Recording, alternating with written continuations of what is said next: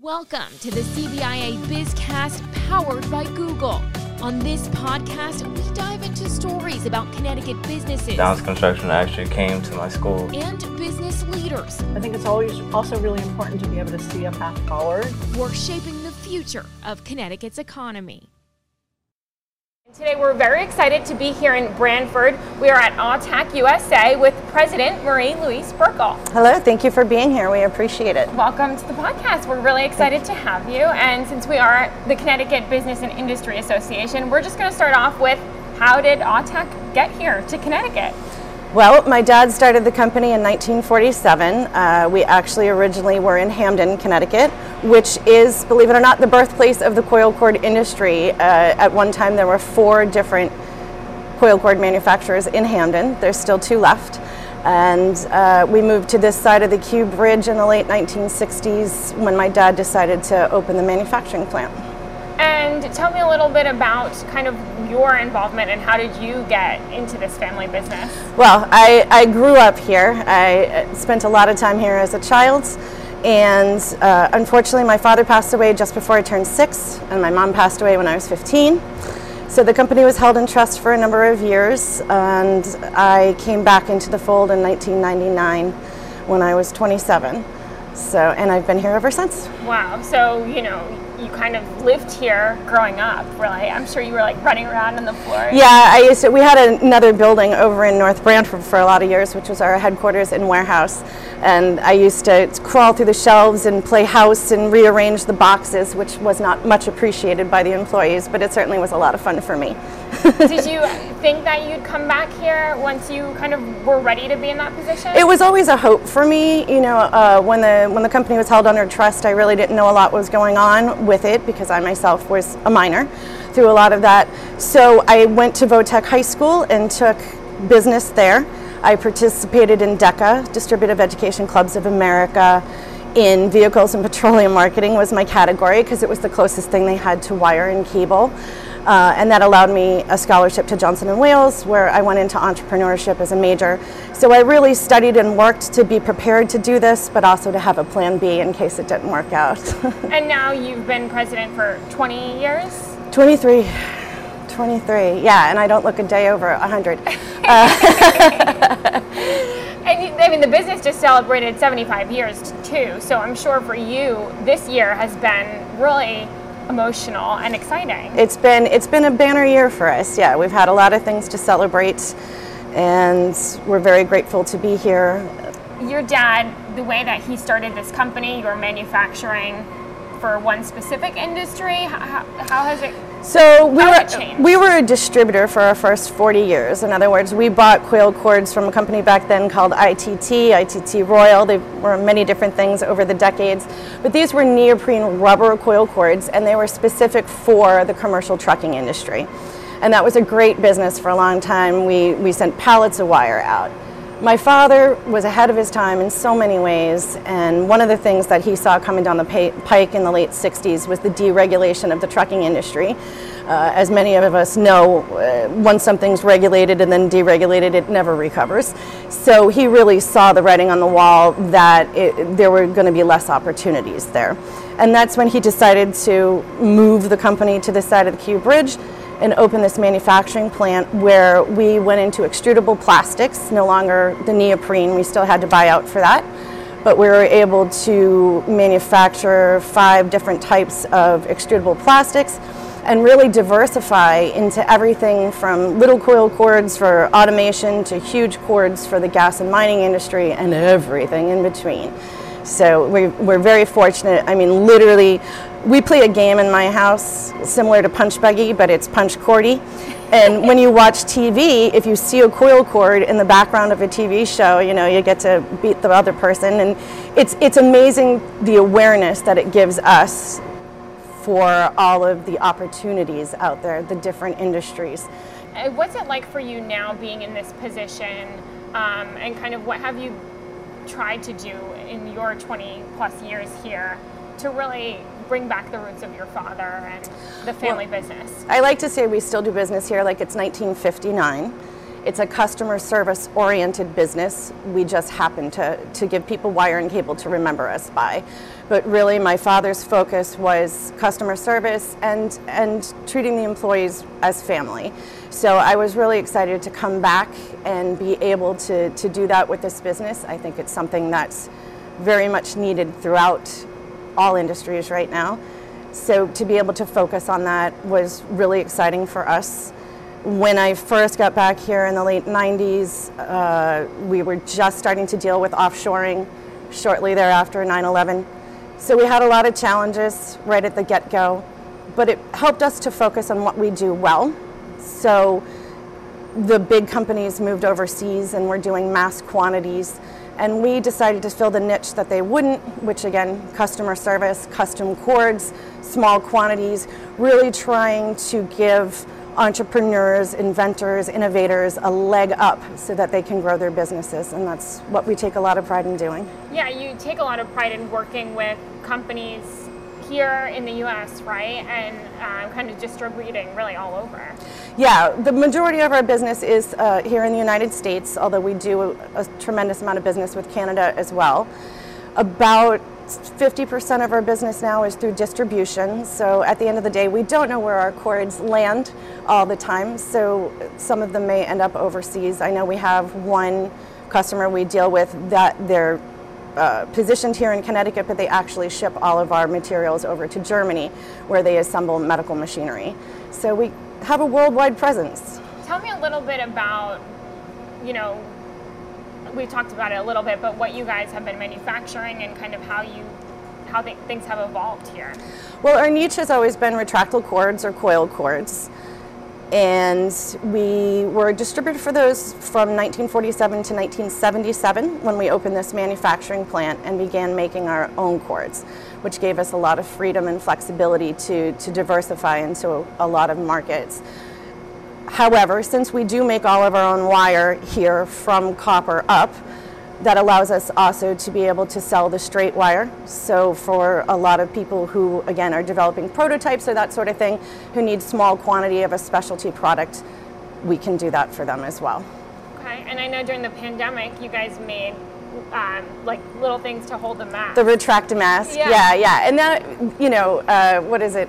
In, uh, necessity is the mother of invention. I was the girl who was getting an extra 10,000 steps a day for getting my mask in the car. So I actually created that for myself initially, and then Dawn broke on Marblehead a few weeks later and said, huh, I bet I'm not the only person. So we did come up with uh, several different sizes to take into consideration people's heights or if they're doing something athletic. I'm a horseback rider myself, so we made an extra long one so you could stuff it in your pocket while you're doing whatever and not have to go and find it on the ground later. And uh, we were very proud of doing that. And, and we found a lot of other uses for them as well. So uh, we're having a lot of fun with our customers, asking them to send in pictures for alternate uses for these things uh, as time as we get away from this pandemic and, and can start to have a little more fun with them. Yeah, well, I mean, so many businesses like like you shifted to things that were necessary for the pandemic.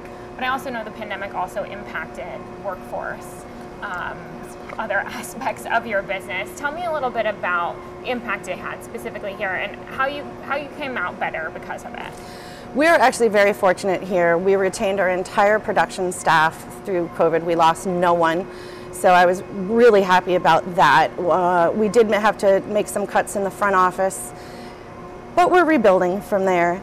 However, the pandemic brought us in more new customers in, in that two years than we had had in the 10 years prior because people were having a hard time finding businesses that were open and producing and customer friendly. So that really helped us out quite a bit.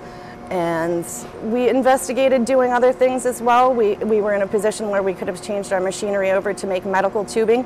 So that was a plan F uh, in the in the segment of things. Uh, so yeah, the pandemic gave us a lot of opportunities which we hadn't had. Again, I was able to keep my people. I'm very fortunate. I have such a great workforce. Uh, when the pandemic first popped up and we weren't sure if we were going to be able to keep running, there was nine o'clock at night. My guys met me here and we put tarps over things and got everything set up to, to shut down if we had to. But we were fortunate enough to get signed up as a tier one supplier with the White House, which allowed us to remain essential and to keep going. And what do you think brought that commitment from your employees? What, what kind of things do you think that you're doing here that really made them want to step up? Wow, that's that's a rough one. Um, we're very good to our people here. Uh, we're flexible. We appreciate them. We educate them. My big thing that I tell my employees all the time is I'm always going to provide them with opportunities to get better at their job and to increase their skill set. Because one day they may wake up and decide they don't want to see this face anymore, and they can walk away from the job with more skills than they came on. So it's a win win for everybody. And I think just being respectful of their intelligence and their capabilities, people appreciate that. I include them in a lot of our decisions. They know their job better than I do. I'm not a micromanager, so I, I really give them a lot of say in what goes on around here and am always curious to have their input. Where do you recruit your, your talent from? So the majority of our people have come through uh, an employment agency here in Branford, Connecticut called Reitman. We take people in as temps, and if they make it through the whole, now it's 500 hours, and they still like us, then we'll take them on board as employees. Awesome. So that's kind of a program that you've been able to have success going back and forth with. Yeah, we've had great success. Reitman's a great agency. They send us wonderful people, and, and we're very fortunate that we can do it that way. Yeah, it's great to have that partnership too, where you know somewhat of what you're getting. Yeah, it's nice to have trusted partners, especially when it comes in this day and age to employees and retention and, and finding good people. Now, 75 years is just a fabulous milestone, especially for a family business. What are you kind of thinking now uh, as you look to the future of the business? What are you hoping hoping to accomplish? We want to see ourselves grow again. We're seeing, thank God, a lot of people come back to buying products in the United States and understanding how that supports the job market and the economy overall. So there's a lot of opportunity for us going forward. Uh, believe it or not, I'm the youngest uh, business owner in the industry. So uh, at some point, we'll get market share back just because people, you know, eventually have to die. Uh, there's a very few of us left in the United States. I think we're down to 11 of us who make coil cords, and only about five of those actually manufacture their own wire to do the coil cords. So we really are a unicorn, and we intend to, to market that. And like I said, customer service. We're finding from our vendors that we don't get customer service necessarily. They don't have sales account reps anymore. We have to do a lot of our own homework. So we're trying to take a lesson from that and make sure that for our customers, not only are we a resource for product, but we're a resource for information and technology. I think a lot of Connecticut companies in particular take a lot of pride in that, right? Yeah, yeah. I mean, Connecticut was, you know, one of the original manufacturing hubs here in the United States. There are a lot, a lot, a lot of sleeper manufacturers still here. And yeah, the family owned companies, we do take a lot of pride. Your employees become part of your family, your customers become part of your family. If you're fortunate enough, your vendors become part of your family. So it's, it's an easy thing to take pride in. It's doing things what I think is the right way. You know, you mentioned just being one of only 11 in the US. How does that motivate you? How did that motivate me? Again, I see in, in our industry right now, there's a big movement with a lot of venture capitalists coming in and buying out these companies. They're not there to invest in growing the company as much as I think to get a write off against the rest of their portfolio. So it's really important to me, not only for my company, but competition is what breeds a good industry. So it's very important for me that uh, we take this opportunity again to, to work well, not only with our customers, but we have friendly, friendly relationships with several of our competitors as well. We've helped each other get materials through the pandemic when the supply chain was messed up. We've talked about forming buying groups so we can deal with some of these price increases and uh, order quantity increases. So uh, the motivation is to keep this industry growing, going and growing. And again to, to be able to be there for our customers or and if we can't do something ourselves to have that friendly relationship with our other competitors so we can point them in the right direction.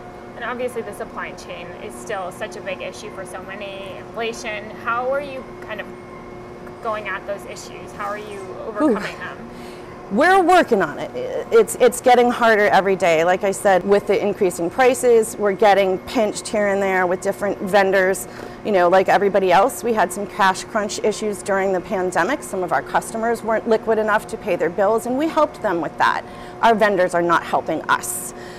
So it's a challenge we need to overcome. I am very happy we have partnerships with CBIA and Manufacturer CT, and again with the Office of Small Business at the White House, that we have places to go to talk about these issues and try to find the people at the top of the food chain to encourage them to start to develop programs where they encourage small business to grow instead of, as I call it, eating their young. You know, it doesn't seem like a smart idea to me to put your customers out of business when times are bad because then you don't have them when times are good.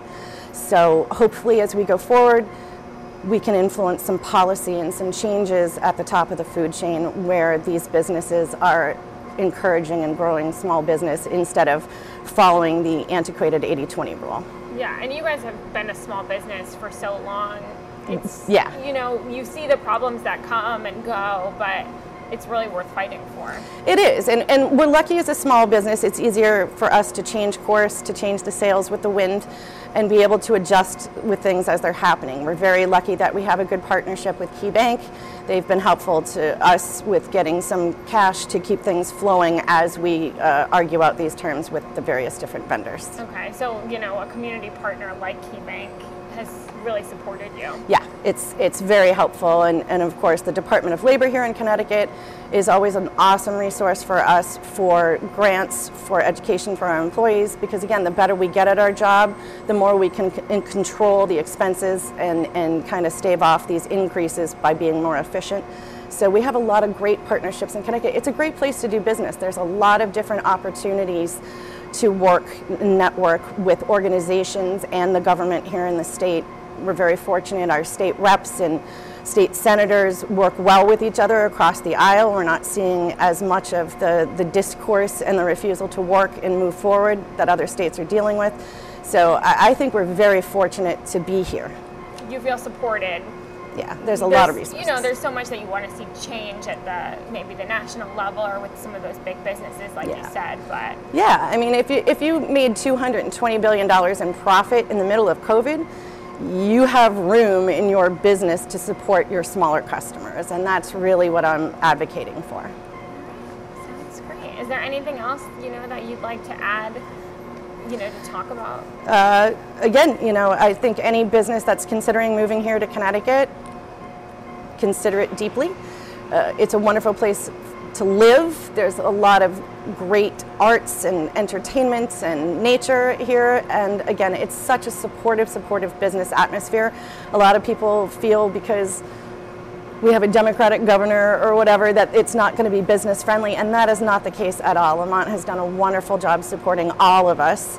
And uh, yeah, if you're considering moving to Connecticut, I would highly advise it, and I would recommend getting in touch with CBIA and Manufacturer CT to get yourself some partnerships. Awesome. Well, we're so excited to see 75 years. Maybe we'll be celebrating 100 very soon.